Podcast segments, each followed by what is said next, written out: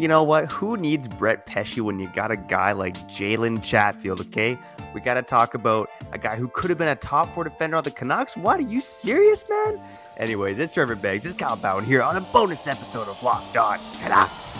Your Locked On Canucks, your daily podcast on the Vancouver Canucks. Part of the Locked On Podcast Network. Your team every day.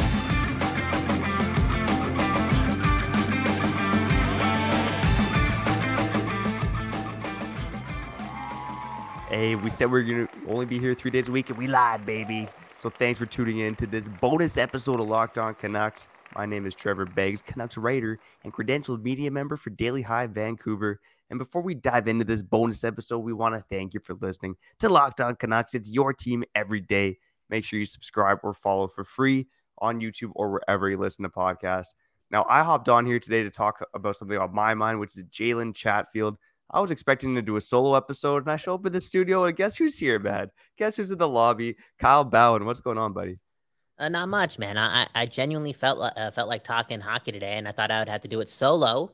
And uh, here we are together, man. I think we're addicted to the Canucks together, and we're tic- uh, we're I think we're more addicted to the, the the people of Locked On Canucks for real, for real, for real. Doing a lot for us, doing a lot for our, our imaginations. Uh, we're living the dream, and it's because of them. Speaking of them, uh, we'll get to them in what eight minutes, seven minutes on Comment Corner for real, because we have to talk about Jalen Chatfield of the Carolina Hurricanes, and I think we're only talking about this because of this uh, of this want for Brett Pesce from some of us. And uh, uh, you read some interesting stuff, and then you shared that news, and your toxic energy, man.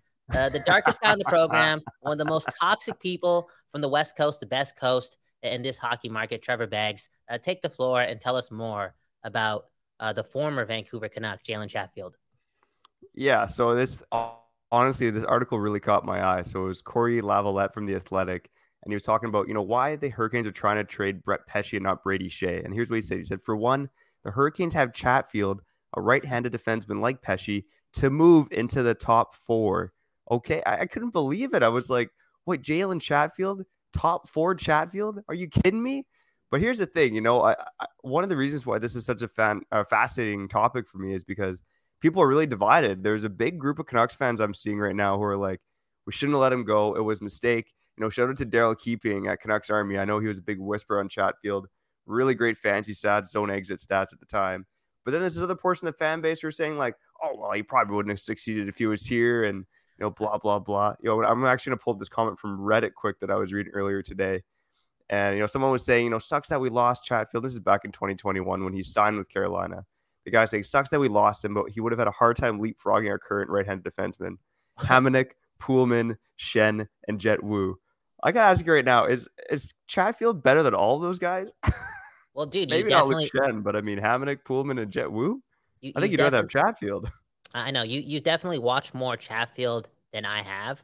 And I do remember watching him early on in his brief Canuck career. And I've seen a couple games with Carolina as well. And he just has that tenacity. He's a good skater. I'll say the word. Uh, I'll say the word again, tenacity. And just based on that one sentence that you did read, right? Like, oh, we can replace Brett Pesce with Chatfield in the top four.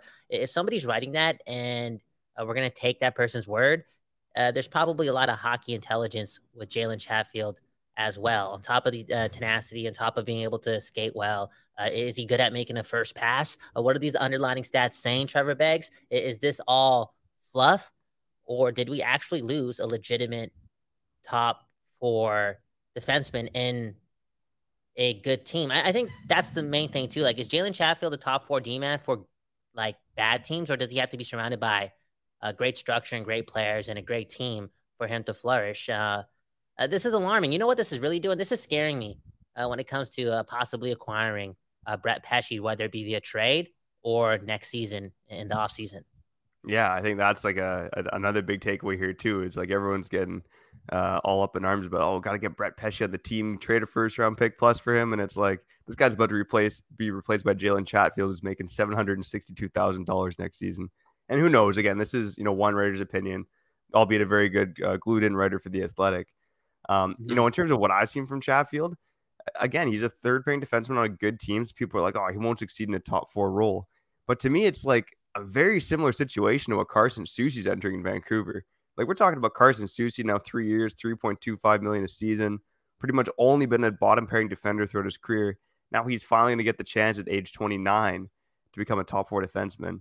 So you talk about Jalen Chatfield, who's 26, and he's going to get a chance potentially if one of these Carolina defensemen move to be a top four guy.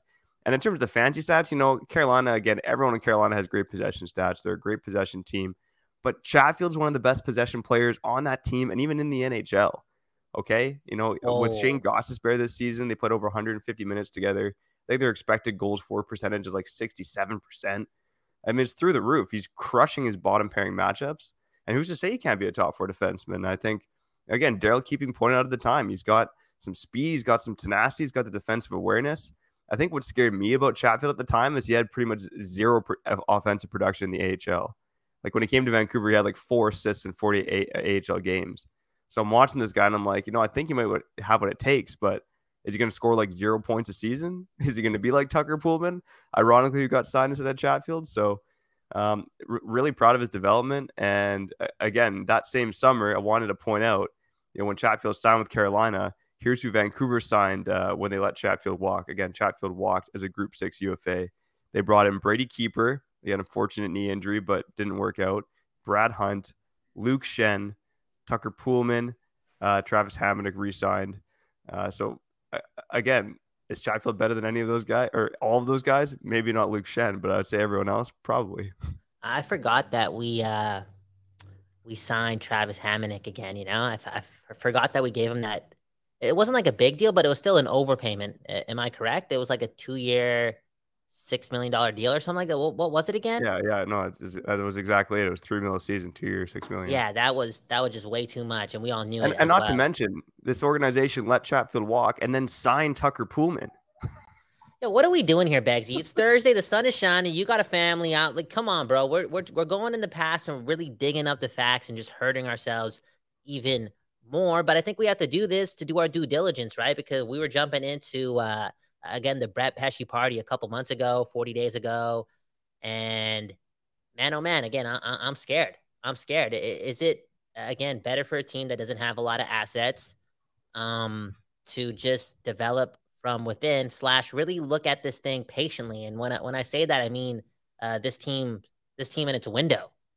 I know we need to take the next step next season, but I feel as if to get to the ultimate step, this team can't be impatient uh, they can still build with it with uh, from within while getting better, you know, and that's going to be uh, the turning point for the franchise. Like, how are they going to move after? Let, let's say they have a good next season. Let's say they make the playoffs. Let's say they take the next step. How quick are they going to turn that wheel? Are they going to act uh, again irrationally and maybe trade assets, trade first round picks again to immediately take another step when maybe after one successful season they can kind of put their eye slash pure vision on 2025, 2026 instead of maybe taking risks because this team needs to not only develop from within, they need to like actually stockpile assets as well so they can contend for longer than, you know, one and a half seasons.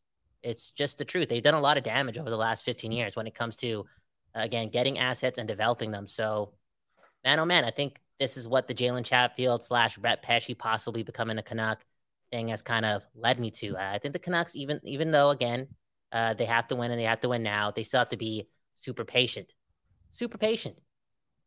Yeah, 100%. And, you know, I, I think bringing the Chatfield up is kind of twofold. You know, first and foremost, kudos to the guy for, you know, going from depth AHL defenseman to possibly being a top four defenseman on a Stanley Cup contender.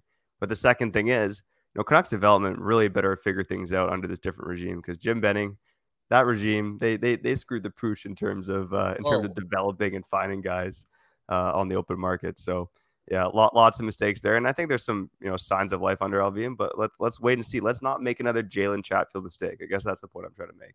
And I think this all ties into uh, the person that we're going to talk about after the break, and that's Hronek. It's our it's our pregame before the main game, right? Let's talk about Hronek for a couple minutes before we get out of here, right? Bonus episode of Locked On Canucks. Comment corner is going to be used in the next segment to again bring up Hronek. But first, Trevor Beggs, you gotta you gotta shout out somebody, right? All right, Kyle. Comment corner on the other side. But first, you know, I gotta shout out FanDuel. Okay, take your first swing at betting MLB on FanDuel and get ten times your first bet amount in bonus bets, up to two hundred dollars. That's right. Just bet twenty bucks and you'll land $200 in bonus bets, win or lose. That's 200 you can spend betting on everything from the money line to the over under to who you think is going to hit the first home run. Hey, it's all on an app that's safe, secure, and super easy to use. Plus, when you win, you get paid instantly. There's no better place to bet on MLB than FanDuel, America's number one sportsbook. So sign up today and visit fanduel.com slash locked on to get up to $200 in bonus bets. That's fanduel.com slash locked on. FanDuel, official partner of Major League Baseball. By the way, before we get back to the show, I got to remind you again that every episode of Locked On Canucks will be available on YouTube, Spotify, Apple Podcasts, your favorite podcatcher at 4:20 p.m. for no reason at all. Again, every episode of Locked On Canucks at 4:20 p.m. for no reason at all. Let's get back to the show. Okay, okay, you back. We back as well. Here on Locked On Canucks your team every day. Trevor Beggs, Kyle Bhawan. Uh, like I said, we're addicted.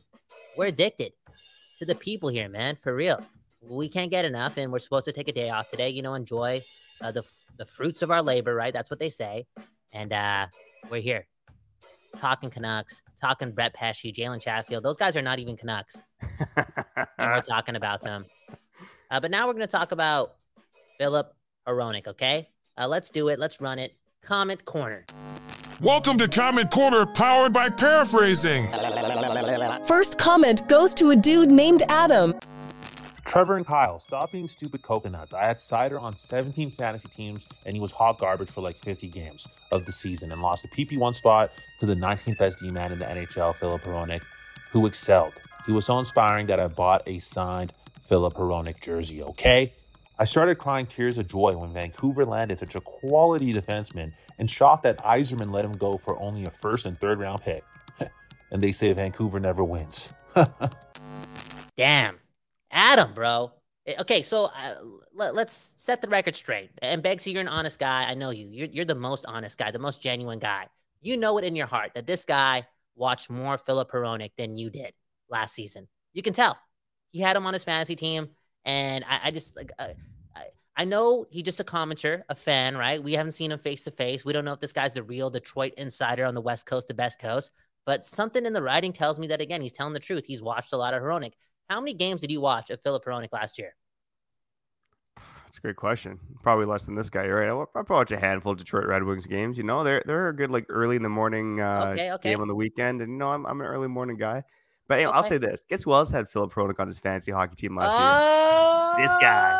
This guy. Oh, so okay, so you watched him too. You, you, you could tell me I know all about it. You know, I thought Hronek, he was a great late round steal for me.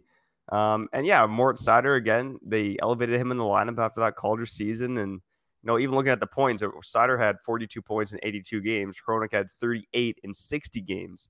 So yeah, Hronek outproduced Seider last season. But at the end of the day, it was still Hronek playing most of that uh, secondary matchups for the Detroit Red Wings. Like we know this guy can produce offense. That's not the problem. The problem is, is he actually a legitimate, good shutdown defenseman? And he wasn't until last season. And again, that was in a secondary role. And again, something Seider struggled with a bit, but um, like I said, wait and see. I, at the end of the day, I just want the Kool Aid Adams drinking. Okay, let's say Hronek's a steal. Yzerman was dumb. Hronek's gonna be the best thing since sliced bread. Let's go, baby. Yeah, I know you want that. I know you want that, and it's funny because I tried calling you out but then again, sometimes I underestimate how much of a hockey nerd you are. Because you have so many things going on in your life. You're taking exam after exam after exam. The families, you know, like you're actually doing real man, real, real human being stuff. And I'm like, yo, there's no way this guy's watching this much hockey. But then I realized that you're Trevor Beggs and you watch more hockey than anyone. So you did see a lot of Filip Hronek. And I think you keep mentioning the fact that he has to establish himself as a good two way defender and he has to do it again next season and the season after that based on the fact that the Canucks gave up a premium. They gave up a premium. Like that's not an underestimate.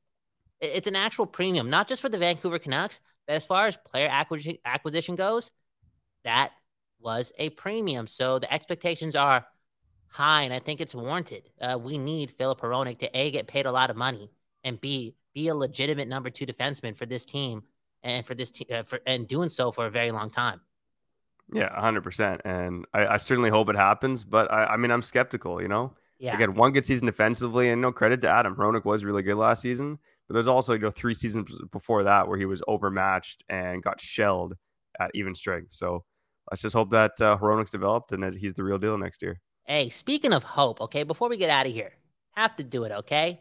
Hope is dope. The t-shirt. Not available now, but the Hope is dope, the t-shirt. It's coming out. It's coming out. It has to come out. And A, it has to come out because hope is actually dope. We need the city to be hopeful about their hockey team again. And I know patience is important. And we brought up the fact how, you know, they can't rush into things. They have to take each step before they get back to being a contender and being in the race to dance every year. They got to be back to being a legitimate hockey team. Uh, that being said, I think it is really important for this team to start winning next year so we can be hopeful that the cup will one day come to Vancouver again. Because not to get negative, but it's the truth. I, I, if the Canucks don't win next season, like win hockey games and play meaningful games and give us that that feeling in our stomach again next season, as soon as next season, then it's bleak. Then it's really bleak. It's the truth. Then it's dark. You think you you've seen dark? No, it's gonna get dark next season if this team does not win and win right away. That being said, hope is dope, and I want hope to be back in all our hearts when it comes to this version of the Vancouver Canucks. You know, I, again, I want us to be angry about how the team played hockey games, uh, game in and game out, not assuming things, not going back and forth, not talking about management, not getting mad about assistant general managers, blah, blah, blah. Let's just talk about hockey games next season, and that can happen if we win games. Uh, man, oh man, Locked on Canucks, your team every day. Uh, Beggsy, didn't expect to see you, but you're here. I'm here. Uh, sign us out, okay? One love. Uh, that, that was beautiful timing, buddy. Great to see you on here. We're both expecting to go solo, and uh, now my wife thinks I love you more than I love her. So, uh, you know, thanks for making that happen. Oh man! and uh, shout out to the Hope is Dope shirt too. I'd wear it in a tank top too. Oh man, I'm ex- I'm excited to see those drop. okay. Let's go, baby. But for now, shout out to the everydayers, the occasional listeners. If this is your first time listening, oh, you tuned in in bonus time. Oh, you, you got an extra special bonus spot in my heart. Um, coming up on tomorrow's show, we are back with the full show. We are going to talk about that guy, okay? Filip Hronek. Is he the most important player on the Canucks next season? Find out tomorrow. But for now, I'm Trevor Beggs. That guy's Kyle Bhawan, and you've been listening to Locked On Canucks. Peace.